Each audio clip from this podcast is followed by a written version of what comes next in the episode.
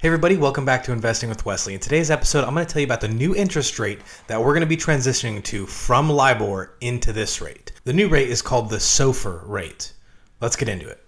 So if you guys remember me talking about the LIBOR rate in the video up above, then you'll know that there was a lot of speculation on whether or not the LIBOR rate was being manipulated because like I said, it was basically just somebody on the phone calling other banks and asking them what rate they would lend or borrow money from a bank in a different country. It was as easy as calling up your buddy in Japan or calling your buddy in Australia and saying, hey, make sure you tell this guy it's 2% because of X, Y, and Z. So it was really easy to manipulate the LIBOR rate. So because of that, they got rid of the LIBOR rate and instead are introducing the SOFR rate. Now, the SOFR rate stands for Secured Overnight Financing Rate. Now, just like the name implies, this rate is a secured rate, whereas LIBOR was an unsecured rate. And the secured or unsecured really just breaks down to collateralized. As an example, if you have very low credit or no credit at all because you're just starting out, you may have to get a secured credit card. And that is, you give the credit card company X amount of money, and that will be your credit limit. The limit you have is already secured by the deposit you made. Whereas an unsecured credit card, or in this case, an unsecured rate, it is just based on good faith and your credit score. Now, when we get into LIBOR and SOFR, obviously it is way more complicated than that. But you have to remember that LIBOR is unsecured and that SOFR is secured. And the reason that these people decided to go from LIBOR to SOFR is because they knew that LIBOR wasn't based on transactions, but it was based on opinions at face value whereas SOFR is derived from transactions. So it is very easy to track and make sure it's not being manipulated as easily as the LIBOR rate could have been. So when I say that the SOFR rate is based on transactions, well, what transactions are they based on? The transactions that happen in the United States repo market are the basis for the SOFR rate. The SOFR rate moves in conjunction with the US repo rate. Now, if you're curious on what the repo market is or how it works, I explained it a little bit in my last episode, but just for your convenience, I'll put a replay up on screen.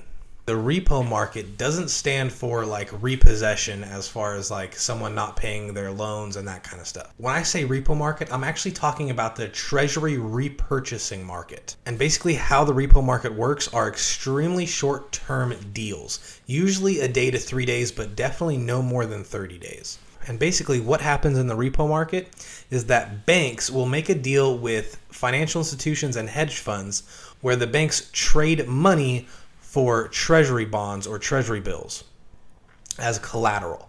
That way, the hedge funds and the financial institutions can use that money to make some sort of deal in an extremely short amount of time. And let's say after three days, the hedge funds or financial institutions will give that money plus a little bit of interest back to the bank. And the bank will give the treasury bills or the treasury bonds back to the hedge funds or financial institutions. It's basically a really quick trade.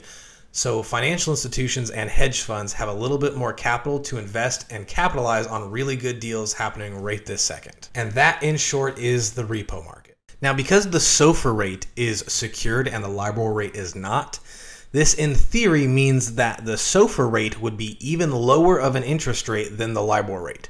Because whether it's a loan, credit card, it doesn't matter. Anytime you're dealing with lending and interest rates, secured is always going to be lower than unsecured.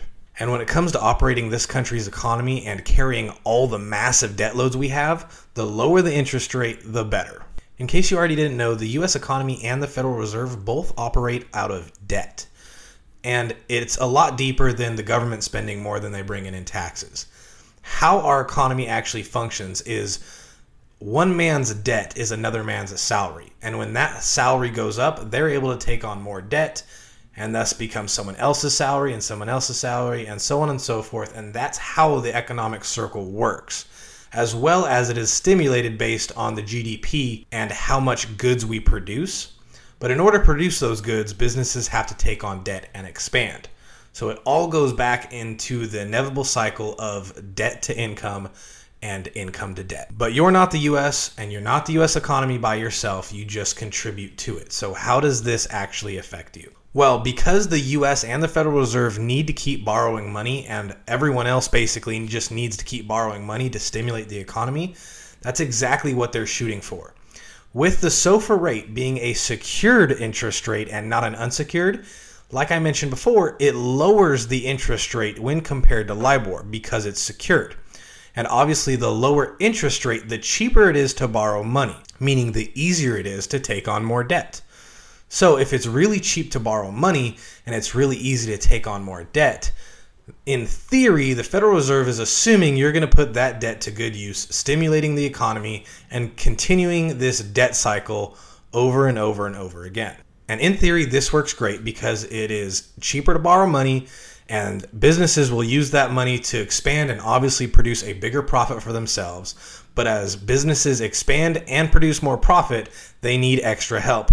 Thus, more jobs are created so more people can work and take care of themselves and put that money into goods that other businesses produce, thus circulating the money supply in the economy.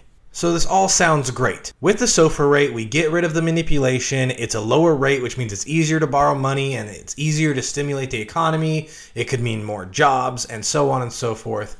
At the surface level, this new SOFR rate sounds incredible.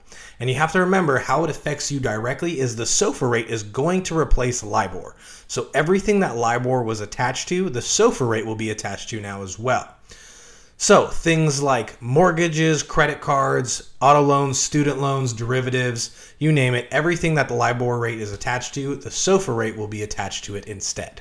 That's why, in my opinion, the SOFR rate is an extremely important rate to pay attention to because it affects you directly as well as indirectly. It affects you indirectly because it goes towards commercial banks and businesses that are borrowing money at very low interest rates, but it also affects you directly because as the SOFR rate goes up or down, so will things like your mortgage, your student loans, and anything that's not at a fixed rate.